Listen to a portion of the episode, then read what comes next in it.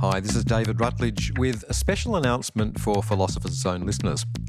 You like ideas, don't you? That's why you take an interest in philosophy. That's presumably why you listen to this excellent podcast. Well, I'm here to tell you about another excellent podcast that delivers precisely what it says on the side of the box. It's called Ideas. It's produced by our good friends at CBC Canada, and it's all about getting deep into contemporary thought and intellectual history. The program's got quite a history of its own. It started out as a radio show back in 1965, so there's a half century track record there of conceptual exploration. These guys know what they're doing. And the thing that I really like about Ideas is that it looks at really big picture stuff that you'd expect, but also at the things that seem more everyday, but then turn out to be completely fascinating when you start to chew them over. So, in recent programs, they've been asking how to build a truly inclusive world. Why do societies become attracted to authoritarianism? What does community really mean?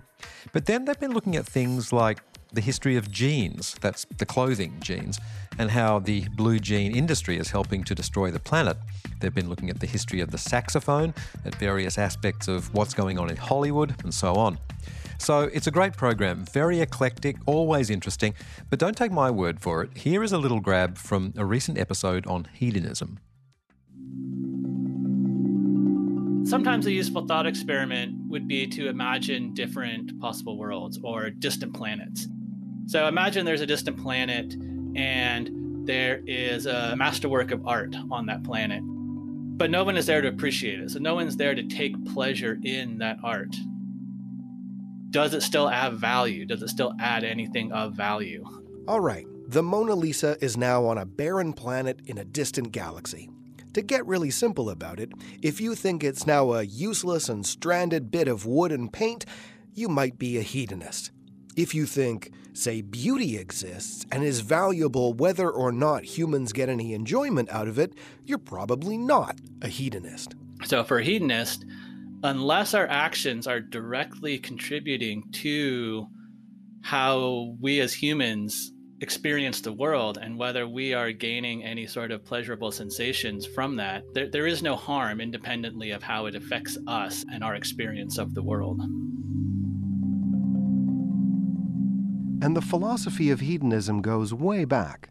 All the ancient philosophical schools, every single one of them, really took as the central and abiding question the nature of the good life. What was the goal of the good life? Alison Keith is a professor of classics at the University of Toronto, and her specialty is the philosophy of Epicurus and how it was received in later years.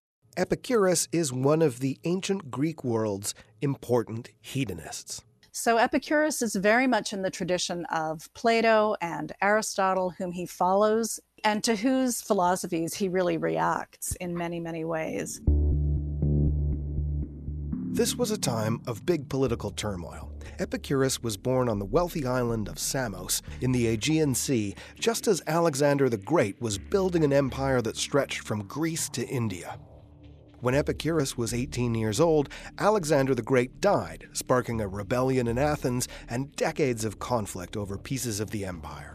So Epicurus really was familiar with a world in which war was endemic. Athens was an occupied power during part of his lifetime. There were mercenaries coming through, there were mercenaries being signed up to go and fight in other parts of the Greek world. It was a, a world of great uncertainty where you could be born into the, an incredibly wealthy and rich elite family and lose it all. Really, if your city lost a war, you could be enslaved the next day.